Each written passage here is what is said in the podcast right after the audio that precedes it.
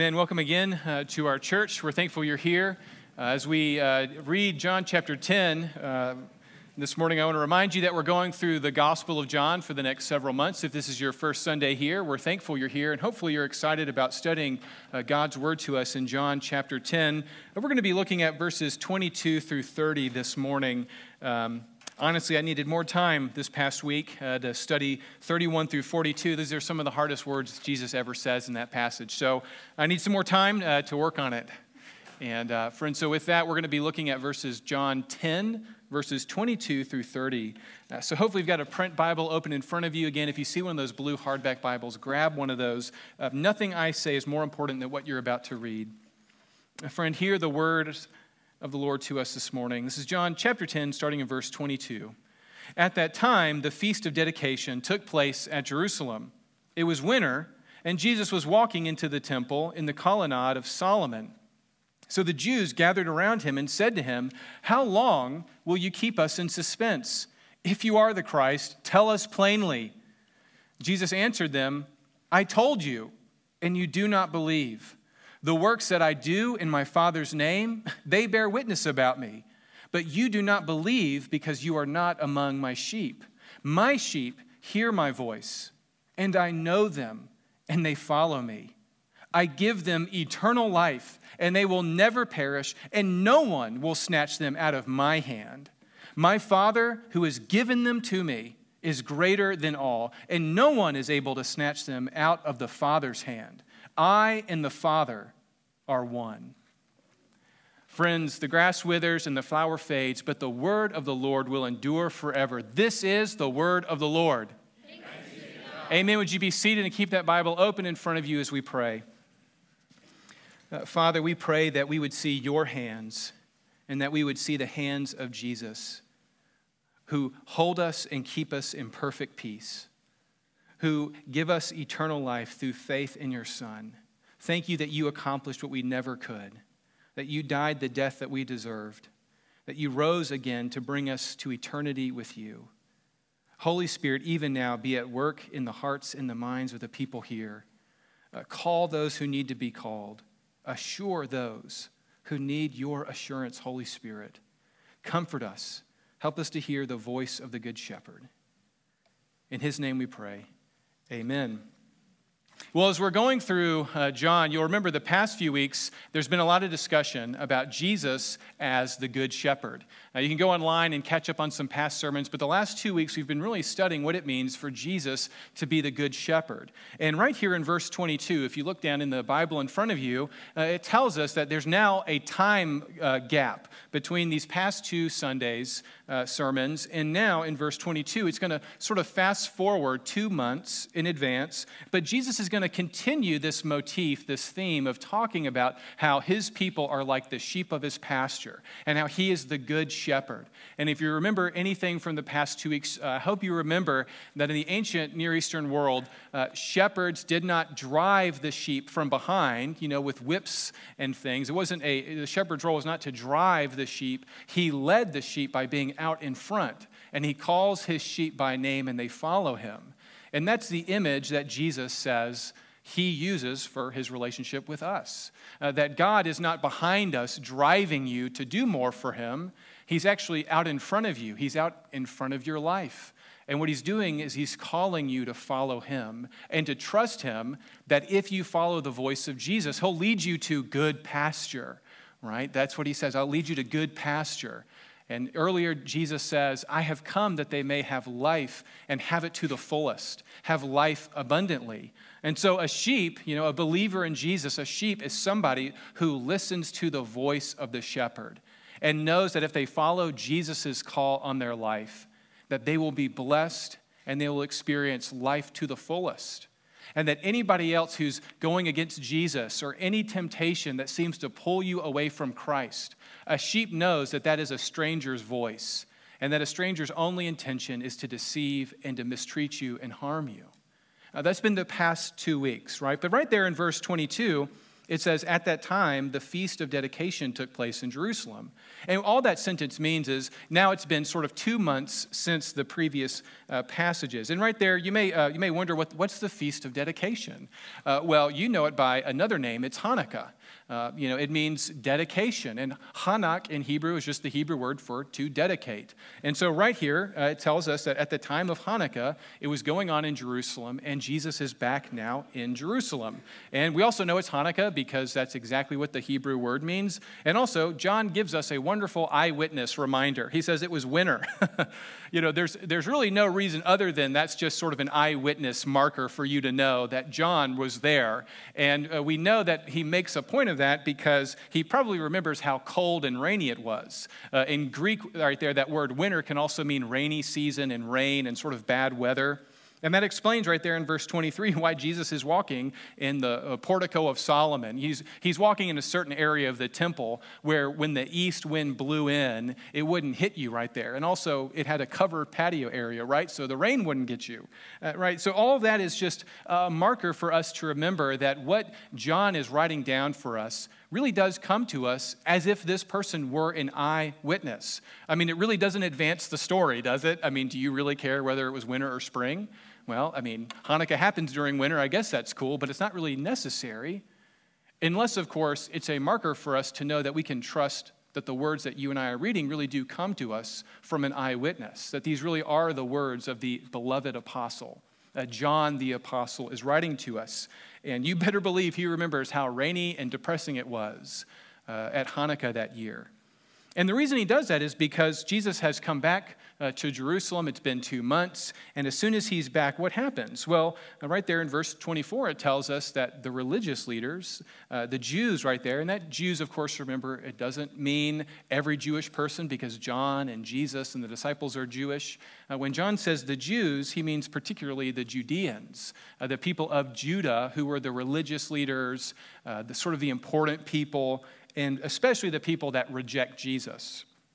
And so, right there in verse 24 at Hanukkah, uh, Jesus is teaching at the temple, and it says in verse 24 that the religious leaders, the opponents of Jesus, you see in verse 24, it says they gathered around him.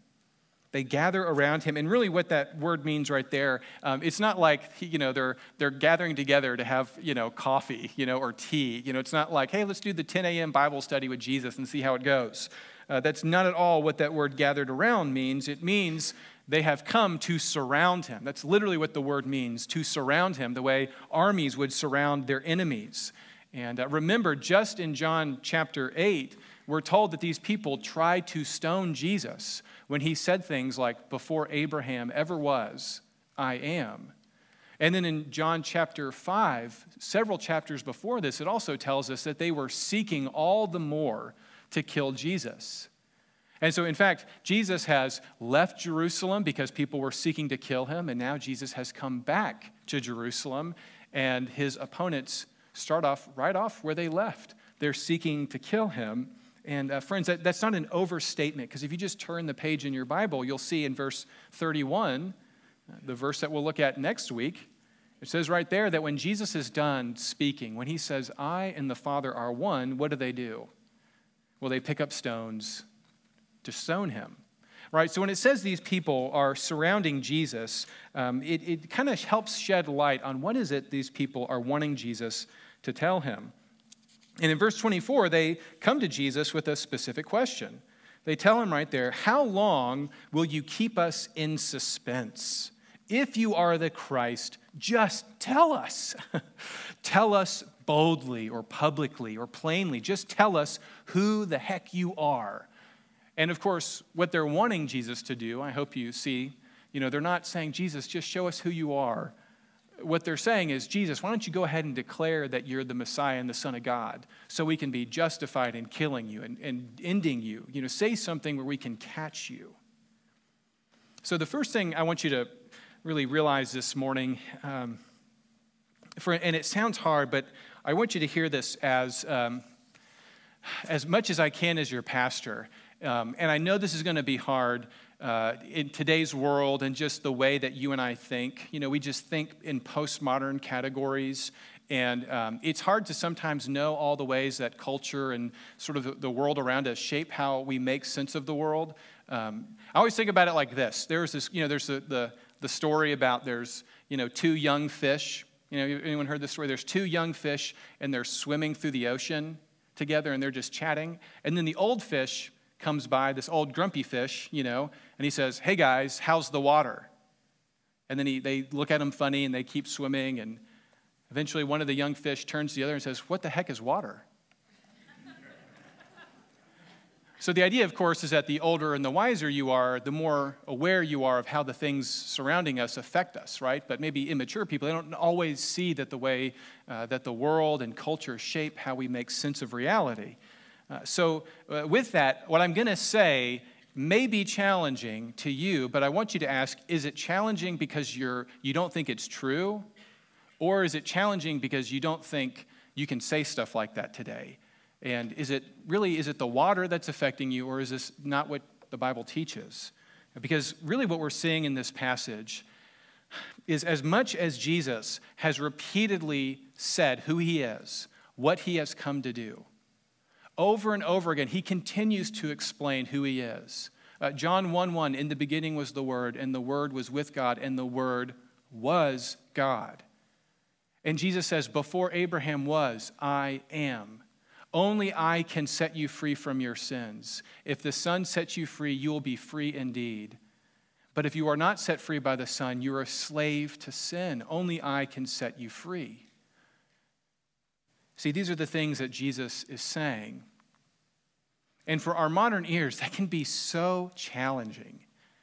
Because really, what Jesus is doing is he's forcing everybody into a decision um, in, in, in an understanding about who he is. And we start to see immediately that Jesus has two groups that he sees. He's talking to all people, calling all people to himself, offering forgiveness of their sins in a relationship with God to become who they were always meant to be, who they were designed to be, if they would just be reconciled to God. But only some people are responding to the voice of the shepherd. Now, Jesus has come to the fold, all of the sheep, but only some are responding. Only some come to faith in him. And the shocking thing, of course, is that for Jesus, some people hear him repeatedly explain over and over again who he is, what he has come to do. And instead of becoming clearer uh, the, the brilliance and the brightness of what Jesus is saying, it doesn't give them eyes to see, it blinds them. And that's exactly how Jesus responds. Look at verse 25. They say, Tell us who you are. And Jesus says, How do you not know who I am? I have told you repeatedly, repeatedly, you know who I am. But look what he says in verse 25. He says, I told you. The problem is not that you don't know what Jesus says, right? What's the problem? He says, Your problem is you choose not to believe. That's your problem. It's not that it's not clear, it's that you choose not to believe. And then he says, If you don't believe my words, they're also the works that I do. Just look at the things that I'm doing. The works that I do in my Father's name, they bear witness about me. But again, what's the problem?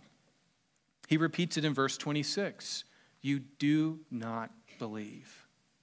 Uh, so, uh, right here, what we're seeing is as uh, beautiful uh, as Jesus is, as full of compassion and grace, uh, the, the same Jesus that is willing to go uh, to the woman at the well who had been married five times and was living with her boyfriend and was totally rejected by the Samaritans. Uh, the same Jesus who will love and forgive the prostitute who's weeping at his feet. The same Jesus who raises a little girl back from the dead and then reminds everybody to give her a snack to eat afterward. The same tender hearted Jesus also says, If you hear my voice, you've got to follow me. You've got to follow me and hear my voice. And if you don't, you are not of my sheep. Are you starting to feel how, how hard that is for us to hear that today? I mean, that's what Jesus says, though. If you do not listen to the voice of the shepherd, if you do not follow him, you're not of his sheep. Uh, we're starting to see sort of um, two groups forming those who follow Jesus and listen to his voice and give him everything, and then the people who reject him ultimately. And Jesus will say to them, You are not of my sheep. I mean, remember, Jesus says in the Sermon on the Mount, there's going to come a day that people will say, Lord, Lord, uh, did we not perform miracles in your name? Did we not do great works? And what will Jesus say in response? He says, I, I never knew you. I never knew you because you didn't come to me in faith. So I think for, for us, uh, I mean, I feel like I talk about that every Sunday because I think this, this theme comes up over and over and over and over again in John. And if you feel like I sound like a broken record, I don't because I'm a working record and God wants you to hear this message. And as I was praying about this passage, I was like, do I really have to remind people again and I realized, you know what it is? There are still people in this room that do not listen to the voice of the shepherd. There are still people that need to hear this. And I'm not going to stop saying it until everyone hears the voice of the shepherd. Like I said, you got to hear me as your pastor on this. If Jesus thinks it's worth repeating over and over and over and over again, it is worth me saying it. That's point one. point number two Jesus uses these two groups, right? People who listen to his voice, people who don't. Jesus used, I love what Jesus does. Jesus is just so amazing. He is, he is just the best. And I don't mean that in a small way, I mean that in the most literal way ever. Because what Jesus does is he, he is surrounded by people who are going to kill him. These are people who will kill him, who will kill him in front of his mom. He is surrounded by his disciples who will abandon him, one of whom isn't even really part of the flock to begin with, who's going to betray him, who is never really of us. Judas is in this scene. He's one of his disciples. He's listening, and Jesus is surrounded by people who are trying to kill him. And what Jesus does is he uses that moment, that moment, to speak to his people and offer them an incredible promise of their assurance of salvation. That's exactly where Jesus goes. He's so surprising because as he's surrounded by these people, you know what he says? He says, I know you want to kill me, and you think I'm claiming a lot about myself, but let me claim something even more shocking that's going to drive you even crazier. That for some people is going to be like the warmth of the brighter and the brighter noonday sun. But for the rest of you, it's going to be blinding light that's going to infuriate you. And what Jesus says is, He says, My sheep, I give them eternal life. They will know never die. They will live forever. Their salvation is so secure that it is in my hand, and no one can take them out of my hand. In fact, he goes on in verse 29 and he says, They are in my Father's hand. And my Father, who is greater than anybody, no one can snatch them out of my Father's hand. You see, friends, um, I, I don't know if everyone knows that. I don't know if a lot of Christians know that the assurance of their salvation is meant to be the foundation of your life. Uh, think about it this way Do you obey God because you love Him? You just, you just love I want to obey. I want to be like Jesus because He loves me. Or do you obey God because you're worried that you're going to lose your salvation? Are you worried that you're going to be kicked out of the family? You know, I'm convinced, having talked to a lot of Christians and looked in my own heart, that a lot of us believe that the gospel, the gospel of grace, it's sort of like it, it's like the front door into the house, you know, or it's like the first step on the path.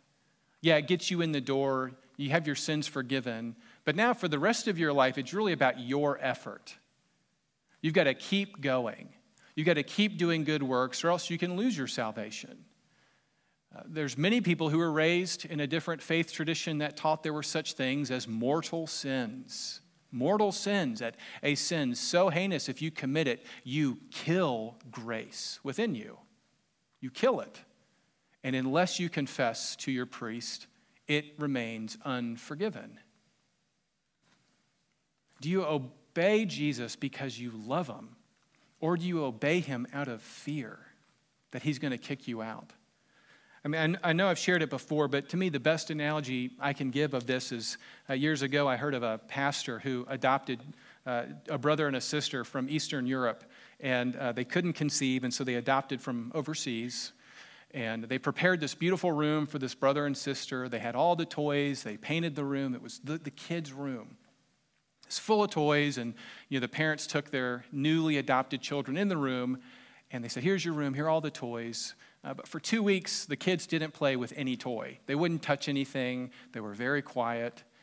And so finally, the mom and the dad took their adopted children and they said, Do you not like your room? Do you, do you want us to change it? Are there other toys you want? And the brother and sister looked at the parents and they said, Well, we made, it a, we made agreement with each other that maybe if we don't mess up the room, maybe you won't send us back. See, friends, to me, that is, Christian, do you live like that?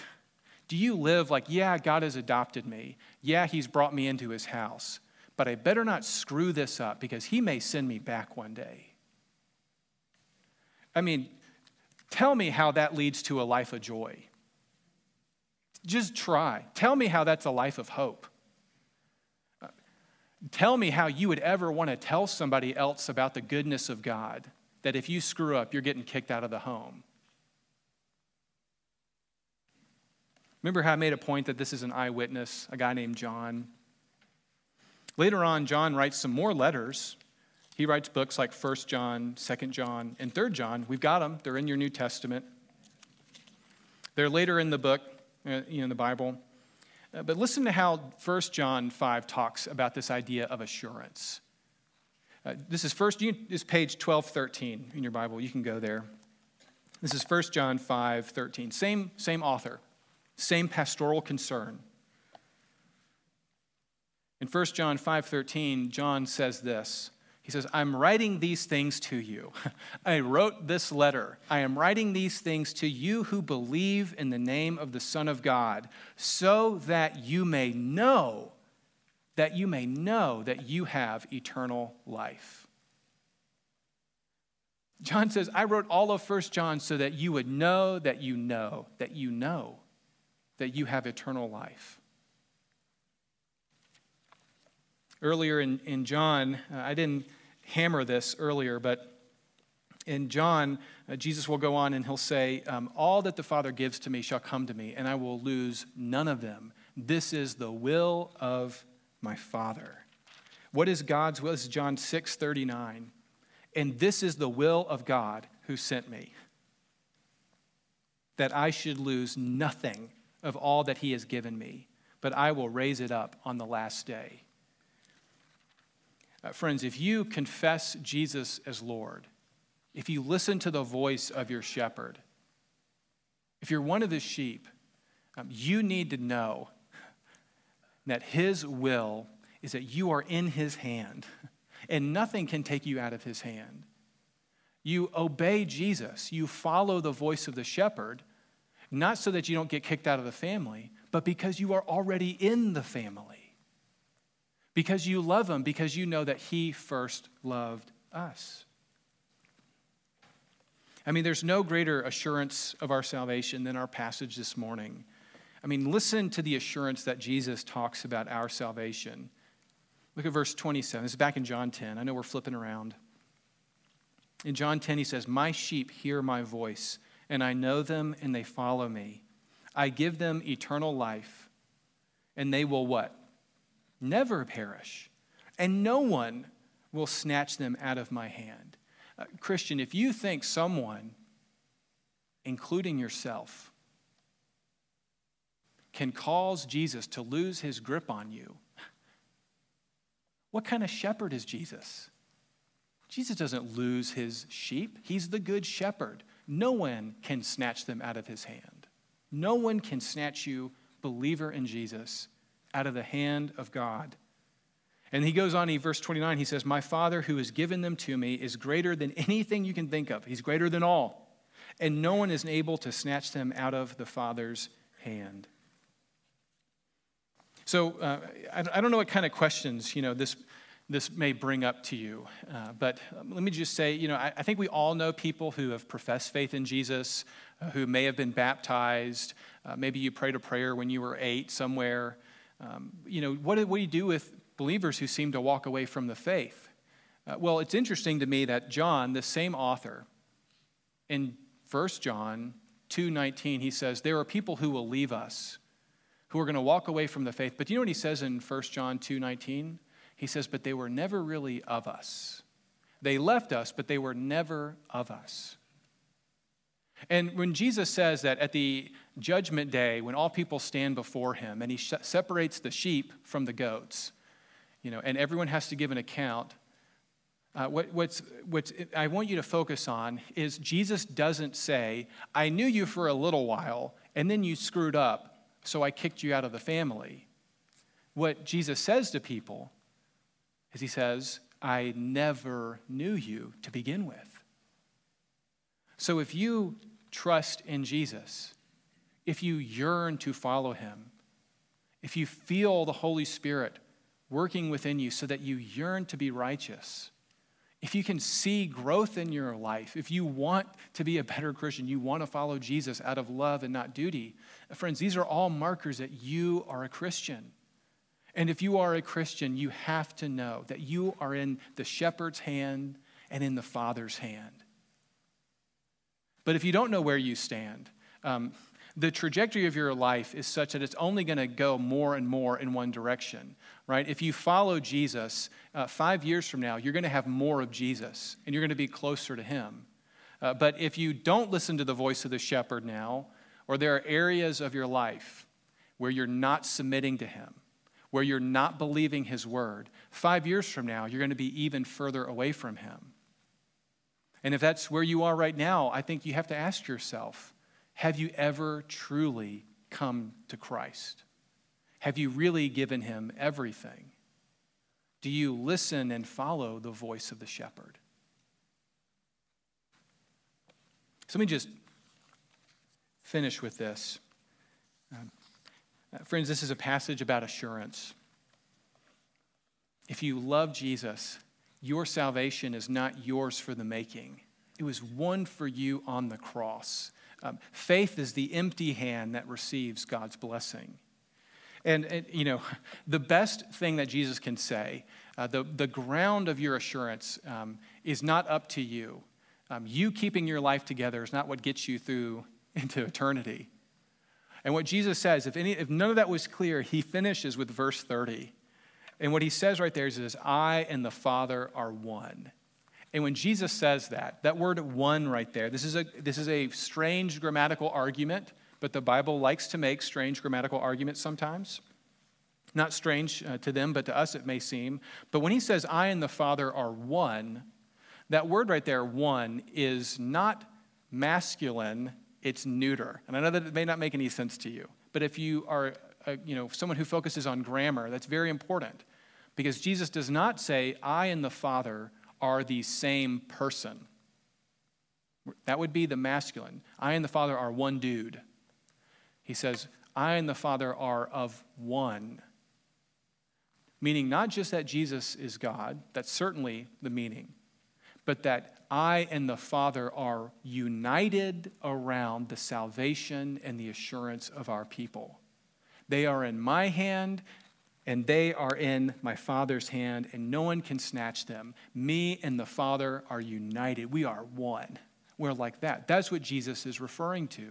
You're, I mean, how much more assurance, Christian, can Jesus give you that you are in Jesus' hand and the Father's hand? You know, do you know that? I mean, you know, one of the ways you know it is if you know it, you're going to want to follow Jesus more. But of course, like I said, I know there's some people here who still refuse to hear it. Uh, Jesus saw it in his very life, and we're seeing it today. So let me just encourage you with, with this. Um, Christian, when you think about obeying this week, um, are you doing it out of some fear that God's going to reject you or your salvation is up to your work? Or do you obey and follow the voice of the shepherd because you know his love for you? If you can make that flip in your life, it'll mean everything. Uh, you'll finally start to experience joy and true humility in your walk. Uh, friends, let's pray.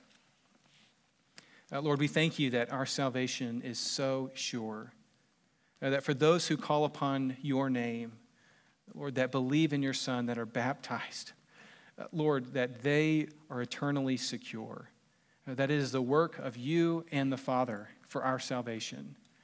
Uh, Father, we pray for everyone that we would know where we stand and that we would each know your love for us. Amen.